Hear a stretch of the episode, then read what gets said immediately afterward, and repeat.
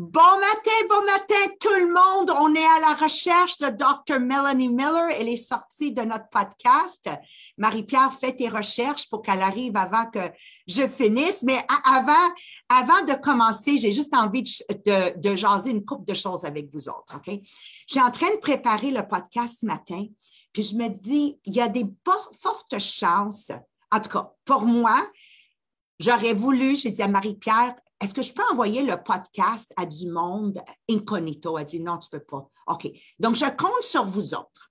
Si vous connaissez des leaders qui pensent qu'ils sont leaders, mais ils ne devraient pas l'être, peut-être vous devez faire euh, un tag. Qu'est-ce que vous en pensez? Ça va venir de vous autres, pas de moi. Hey, Mélanie, Mélanie, Mélanie, Mélanie de retour. OK. Marie-Pierre. OK. Alors, le podcast, pour moi, c'est quelque chose que encore une fois, si c'est la première fois que vous nous rejoignez, euh, c'est quelque chose que j'ai créé parce que j'avais un grand, grand besoin de continuer à développer mon leadership. Alors, il faut savoir, ce n'est pas parce que j'ai atteint euh, la position de gérant dans un magasin ou parce que dans mon domaine à moi, j'ai atteint le directorat que je suis un leader. Je dois à tout bout de champ aiguiser mes habilités de leadership. Et ça faisait plusieurs années que j'écrivais sur ma liste d'eau, lire un livre de leadership par mois, puis prendre des notes pour bien, bien me l'approprier. Puis comme n'importe quoi qu'on dit qu'on va faire, on ne le fait pas si on n'est pas redevable. Alors, c'est là où ça participe, être redevable, de dire, euh, laisse-moi voir qu'est-ce que je peux faire? Puis là, on, active qu'est-ce qu'on appelle l'imagination créative, right? Et c'est là où le aha moment est venu. Puis le mot podcast, j'ai commencé à, voir un peu qu'est-ce que ça voulait dire podcast. Puis là, j'ai dit, oh my God, n'importe qui peut faire un podcast. Si on fait un podcast, je peux être redevable. Vous voyez, je me suis mis en position d'être redevable. Donc, il y a des matins, ça ne me tente vraiment pas de me lever à 5 heures le matin ou vous devez savoir qu'à 10 h, 10 h 30 le soir, on lit le chapitre qu'on va couvrir. Donc, il y a un minimum de deux à deux heures et demie pour chaque podcast qu'on exécute. Mais je ne le fais pas pour vous. Il faut que vous compreniez, c'était un besoin qu'en tant que leader, je voulais continuer à travailler sur, sur mes habilités. Ce n'est pas compliqué. Puis une habilité peut seulement être développée en pratiquant. Et c'est là où ça s'est né. La question que je vous pose à vous aujourd'hui, êtes-vous redevable? Parce qu'aussi longtemps que vous n'êtes pas redevable, vous ne pouvez jamais atteindre un plus haut niveau de leadership. Voilà, qu'est-ce que j'avais envie de vous dire. Alors, êtes-vous en position de leader? Je sais que beaucoup parmi vous que vous suivez le podcast, vous êtes des directeurs de notre compagnie. Qu'est-ce que vous faites pour développer votre leadership? La seule et unique façon de le développer, c'est d'être redevable. Alors, en prenant des notes aujourd'hui, Rappelez-vous, j'ai 40 ans d'expérience dans un MLM que continuellement a grandi. Même si on a connu des grandes baisses, on a toujours grandi plus que jamais. Et cette année va être une autre année complètement explosive. C'est tellement excitant. Alors, qu'est-ce que j'ai pris comme note? Autant qu'on aime dire qu'on est tous égaux, je tiens à vous dire que moi, je ne crois pas qu'on peut être tous égaux parce qu'on n'aurait pas d'infirmière, on n'aurait pas de médecin, on n'aurait personne pour ramasser les vidages. Like, sérieux, il faut comprendre que chacun de nous, on a une position sur le tableau de la vie. C'est d'accepter cette position. Qu'est-ce que Simon dit? Il dit sans une hiérarchie sociale, on serait en train de vivre comme dans le film Mad Max. Présentement, il est sur Netflix, allez le voir, vous allez comprendre. OK? Ça serait le chaos total. Une hiérarchie fait que volontairement, je vais reculer pour laisser le leader qui a tué l'animal, mettons, dans la tribu, manger en premier, même si ça veut dire que moi, je mangerai toujours l'aile. Vous voyez? Parce que je sais que si je ne laisse pas le alpha manger en premier, je ne mangerai jamais. Mais pour mieux expliquer ça, et c'est pour ça que je m'entoure de bon monde. Donc, imaginez-vous, vous avez sur le podcast, moi, j'ai l'expérience de femme d'affaires de 40 ans. Vous avez Marie-Pierre Tétrault avec une maîtrise qui va vous faire l'exercice. Moi, je l'appelle notre astronaute. Elle nous arrive toujours avec le côté cérébral. Et merci Mélanie Miller, parce que Mélanie Miller, c'est qu'est-ce que j'appelle la crédibilité. Elle a un doctorat, puis elle fait le podcast avec nous. Puis croyez-moi que quand je dis des choses qui n'ont pas d'allure, elle, elle me corrige. Puis c'est ça qu'on a besoin dans la vie. Alors, sans plus retarder, pour vous l'expliquer d'une façon très, très euh, À Z correctement, nul autre que Dr. Mélanie Miller. Merci, Mélanie, d'être des nôtres. Merci, Maria, et euh, bon matin tout le monde. Les chasseurs revinrent victorieux après une longue journée de traque, un voyage qui les a amenés à des kilomètres de chez eux. Ils ont pu tuer un cerf assez gros pour nourrir tout le monde.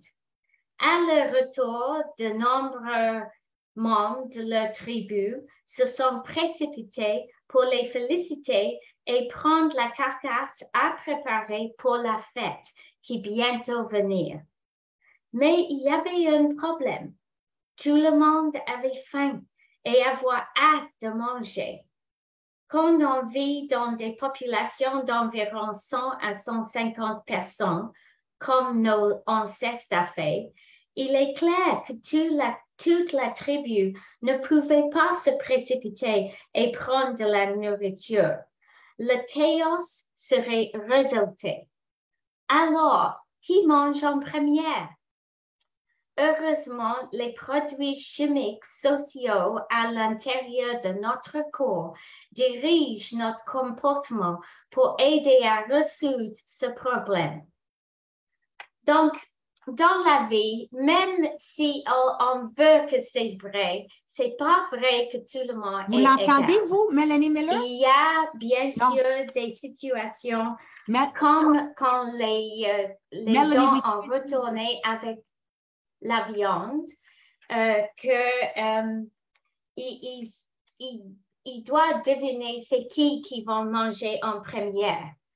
Et la, la nature a dicté que euh, c'est vraiment important que tout le monde peut finalement manger. C'est pas juste que c'est juste les, les gens forts qui vont prendre la, la viande sans les autres. Donc, euh, si dans la vie, quelqu'un est percepté de quelqu'un d'un niveau dominant, ils étaient donnés le privilège de manger en première. Et parce qu'il y a le chimique euh, sérotonine, ça donne aux gens qui mangent en première une fierté que oui, je suis le plus bon. Et pour les autres, ça donne aux eux la sérotonine pour dire on est bien content que toi, tu manges en première. Ça, c'est le début de la système de hiérarchie.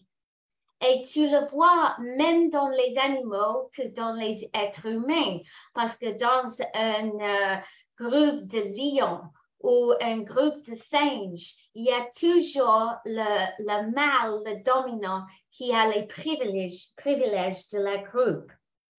Ils ont aussi des autres privilèges comme avoir la, plus belle fille pour eux euh, et de, toujours en privilège parce qu'ils sont la, la dominante dans le système de hiérarchie.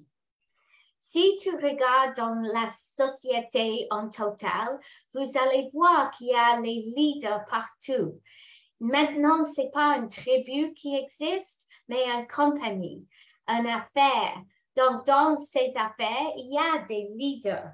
Il y a des leaders forts et il y a des leaders faibles.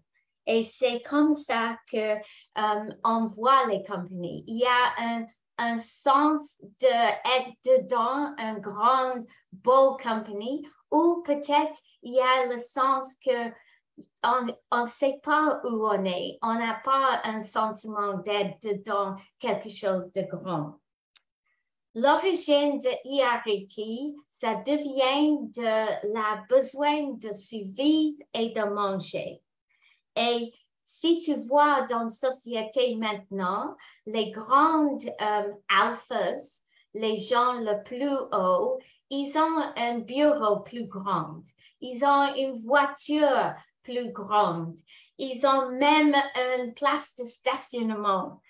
Et même les celebrities, les gens qui ont le hiérarchie à cause de son célèbre, ils ont la capacité de booker une table dans un restaurant, mais personne ne peut réserver euh, pour encore un an. La présidente des États-Unis, il a tous pour lui. Il y a beaucoup de gens qui lui servent. Et même il y a les gens qui se sont euh, honorés s'ils peuvent le servir. C'est même dans les sociétés comme euh, la Russe, la Corée du Nord, on a les leaders qui ont les privilèges le plus hauts que les autres. Si on reçoit une reconnaissance d'un leader, on, a un gros boost de sérotonine. On, est vraiment, euh, ça donne de nous la confiance. Et parce que cette situation existe, les gens veulent tout le, tout le temps se monter dans ce système. Ils veulent être plus haut, ils veulent avoir les privilèges. Ils montent partout les accomplissements. Et il, a, il veut euh, euh, conduire les, voitures comme la Mercedes. Ils veulent avoir les sacs comme Chanel. Et même il y a des gens qui essaient de le faire avec les choses euh, qui ne sont pas la, la, la vraie.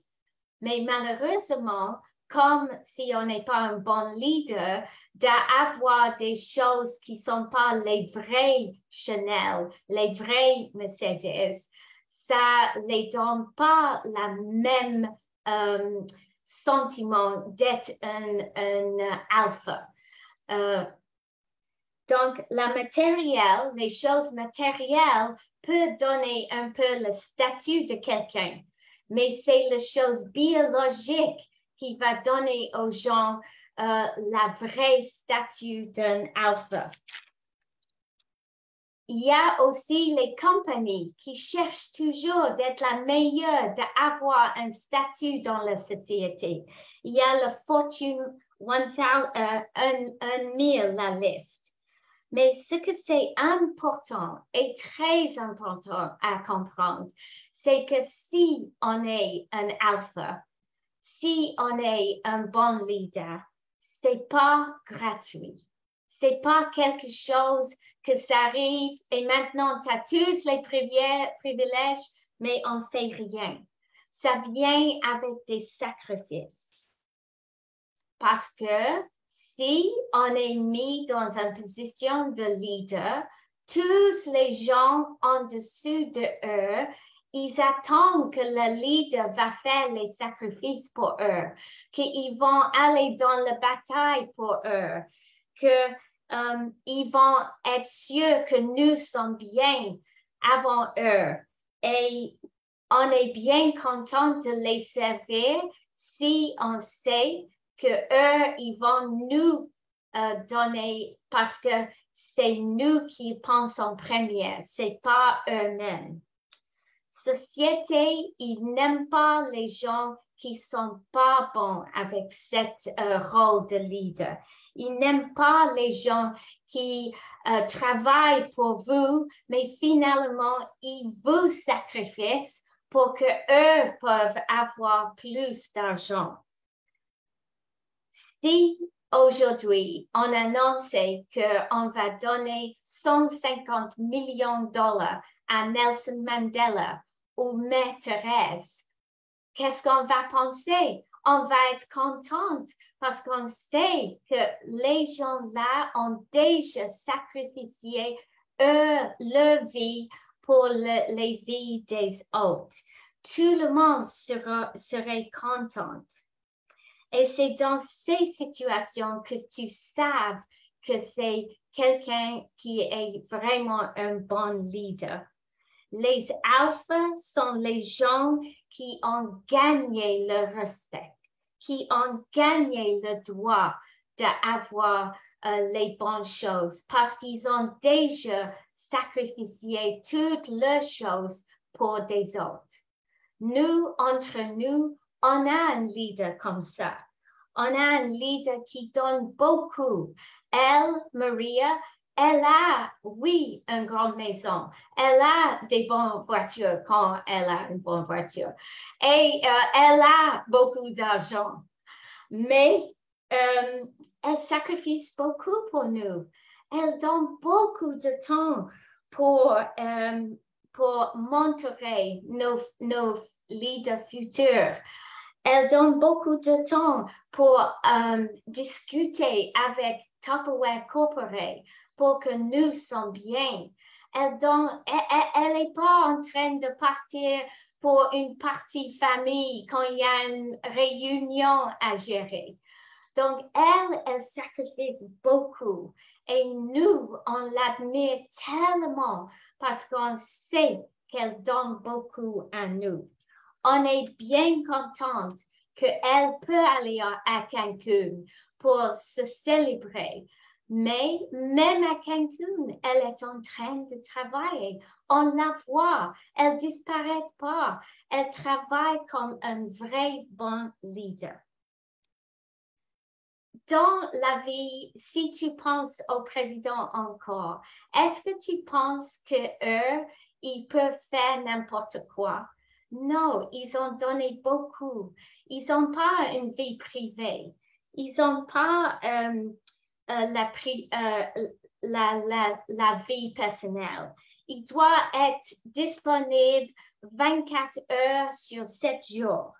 Et chaque journée, il doit faire les décisions que moi, j'espère que j'aurai jamais un besoin de faire. Donc, on veut toujours que nous, on pense de c'est quoi un leader de vrai.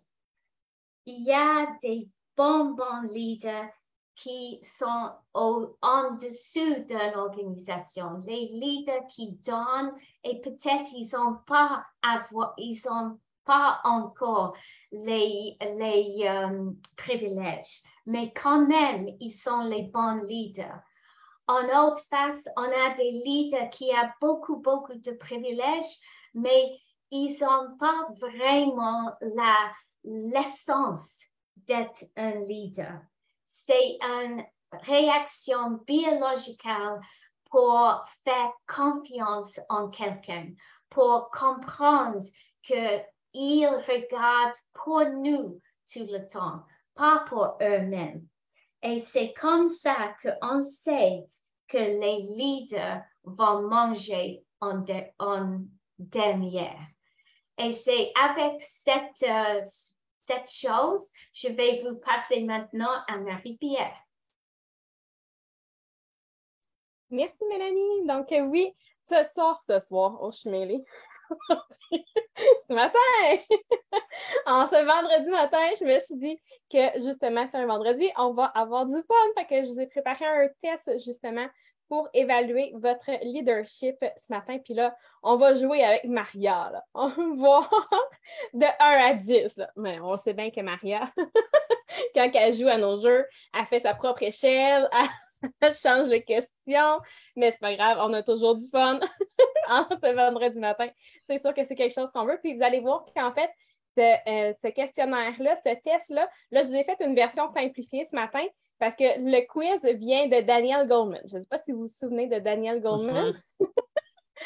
Quand on s'est mis à parler beaucoup du cerveau, puis en détail sur beaucoup de choses très Je ne comprenais rien de Daniel Goldman. Là. Son anglais était tellement avancé que trois mots, à chaque trois mots, il fallait que je dise Google, peux-tu m'expliquer c'est quoi ce mot-là? You know? J'étais déprimée. Donc, le test, version complète, vient de Daniel Goldman. Donc, si vous avez le goût d'aller le faire au complet, je vous mettrai le lien sur le groupe inspirationnel. Aujourd'hui, je vous fais une version simplifiée.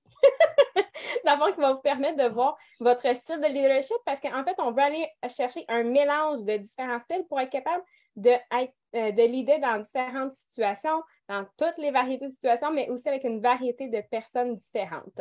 Donc, vous allez voir, avec les questions, ça va vous guider. Si vous avez le goût de faire l'exercice au complet, je vais vous mettre le lien. Donc, on passe ça, on a 20 questions à répondre. Donc, on répond de 1 à 10. 10 étant je suis totalement d'accord et 0 étant ben, je ne suis pas du tout, du tout d'accord avec la phrase. Donc, numéro 1, de 1 à 10. J'aime voir mon équipe réussir. 10. Puis Mélanie, Mélanie c'est pas d'accord, elle va vous le dire qu'elle n'est pas d'accord, OK?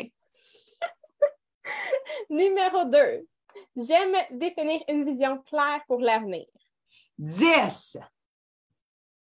Numéro 3. Je peux généralement trouver des solutions aux problèmes. Tout le temps, pas généralement. Numéro 4. J'établis des normes élevées pour mon équipe.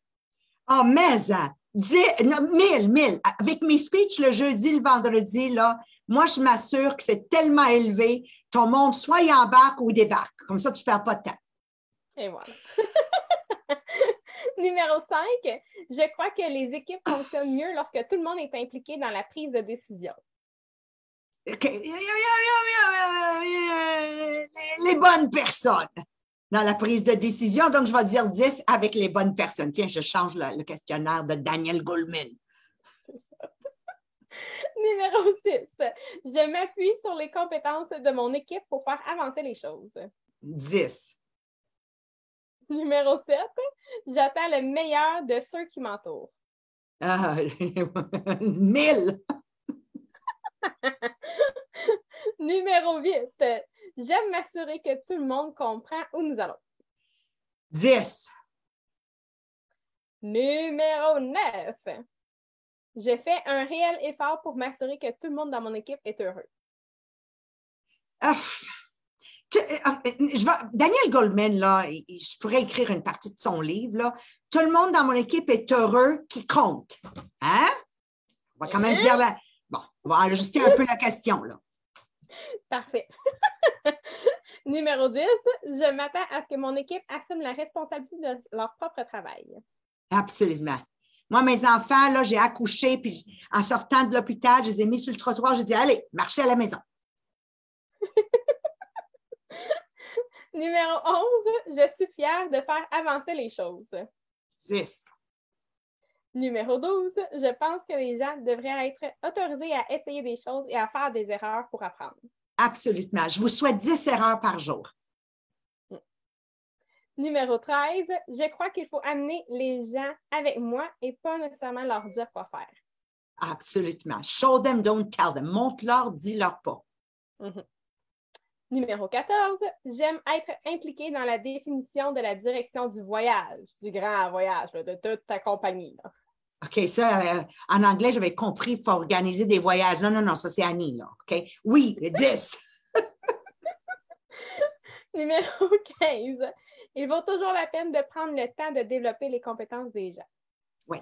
Vous savez, c'est comme des enfants. Si tu les, les élèves en étant autonomes, c'est des, années et des années de bonheur. Mhm. Numéro 16. Je suis fortement motivée à réussir dans la vie. Ouais, millions, ouais. Numéro 17, je continue à travailler après le départ de la dernière personne. Oh my God, hein, Marie-Pierre, tout le monde a terminé. Nous, on a un autre Twitter devant nous. Numéro 18, j'accepte le feedback. oui, attends, mais Daniel Goldman, là, rajoute des personnes compétentes. On n'écoute pas là, des, des, gens médiocres, là. Je m'excuse, là. Moi, je vais l'arranger un peu son test. Numéro 19, j'engage les bonnes personnes. Oui, ça coûte cher engager de l'incompétence. Hmm. My God. Et numéro 20, je continue d'apprendre à tous les jours sur le leadership. Oui, merci, toute la gang des podcasters. Ouais! C'est grâce à vous. Donc là, vous allez voir votre score sur 250. Donc là, si vous êtes comme Maria, vous êtes à 250. Vous êtes un leader accompli. Donc, vous comprenez les différents styles de leadership pour être capable de l'idée dans toutes les variétés de situations et avec les différentes personnes. Si, vous êtes de 1 à 100, ben là, vous savez que c'est quelque chose que vous voulez développer, votre leadership. Si vous êtes entre 100 et 200, vous avez une partie des différents styles de leadership de déjà accomplis. Il vous reste encore une partie à les développer. Donc, euh, c'est sûr que je vous encourage à aller faire le test complet si vous avez le goût de développer votre leadership, tous les styles de leadership. là, je vais terminer avec un retour un peu avec ce que Mélanie a parlé de donner du temps versus donner de l'argent parce que je voulais essayer vraiment de comprendre la partie qui nous disait que les leaders se servent en dernier, mais ça, c'est repayé par la loyauté et le travail dur. Donc là, j'essayais de comprendre un peu, puis j'ai trouvé une entrevue justement de Simon Sinek qui a écrit le livre qui nous parle exactement de ce sujet-là. Donc, je, voulais, je vais vous lire exactement, mot pour mot, comment il a répondu. Donc, il nous répond En tant qu'être humain, nous accordons beaucoup plus d'importance à ceux qui donnent de leur temps qu'à ceux qui donnent de leur argent. Je vous donne un exemple. Si je vous disais qu'avant notre conversation, je me suis connectée, j'ai donné un 1000 dollars à un organisme de bienfaisance. Que pense ça vient encore de planter sur le pot de hein? c'est un mystère ce matin. OK, on va continuer. Après ça, je vais leur repartir. OK. Donc, qu'est-ce que vous penseriez de moi en disant j'ai donné un 1000 dollars à un organisme? Vous pensez, ah, ben, c'est super pour toi. Mais qu'est-ce qui se passerait si je vous disais que samedi passé, je suis allée passer une demi-journée et qu'on est allé peinturer des écoles dans le centre-ville? Je penserais, ah, c'est cool, je devrais en faire plus, moi aussi. Pourtant, la valeur de mon travail vaut beaucoup moins que 1000 dollars. Avec 1000 dollars, on pourrait payer beaucoup plus de personnes pour peindre beaucoup plus d'écoles. Mais en tant qu'être humain, on pense naturellement plus haut de la personne à cause du don de temps que le don de l'argent. Donc, en d'autres mots, c'est comme ça qu'on réagit. Donc, lorsque les gens donnent de leur temps et de leur énergie, on les récompense avec amour et loyauté. Quand ils nous donnent de leur argent, la loyauté que nous, nous pouvons donner, on n'appellerait pas vraiment ça de la loyauté. On appelle ça plutôt, on va dire plutôt que c'est temporaire jusqu'à que quelqu'un nous en donne plus ou vous devez m'en donner encore plus pour obtenir plus de moi. Dans le fond, ça s'appelle des transactions. Donc, un élément clé du leadership, c'est que la personne est prête à donner de son temps et de son énergie pour le bien des autres. Donc, la loyauté, les avantages, ils viennent avec beaucoup de responsabilités, mais on sait qu'à la fin, on sait que ça vaut la peine justement de pouvoir aider les autres pour avoir cette loyauté-là par la suite. Merci, Marie-Pierre. Je pense qu'on s'est déconnecté encore une fois sur Podbeam. Je ne sais pas qu'est-ce qui se passe ce matin, mais regardez, le, close, je vais faire la deuxième partie du close en anglais qu'on a manqué de temps. Alors, dans le close en anglais, j'ai fait la première partie, celle bilingue, vous allez pouvoir écouter les deux. En français, je vais faire la deuxième partie. Rappelons-nous que le leadership est un choix de servir les gens.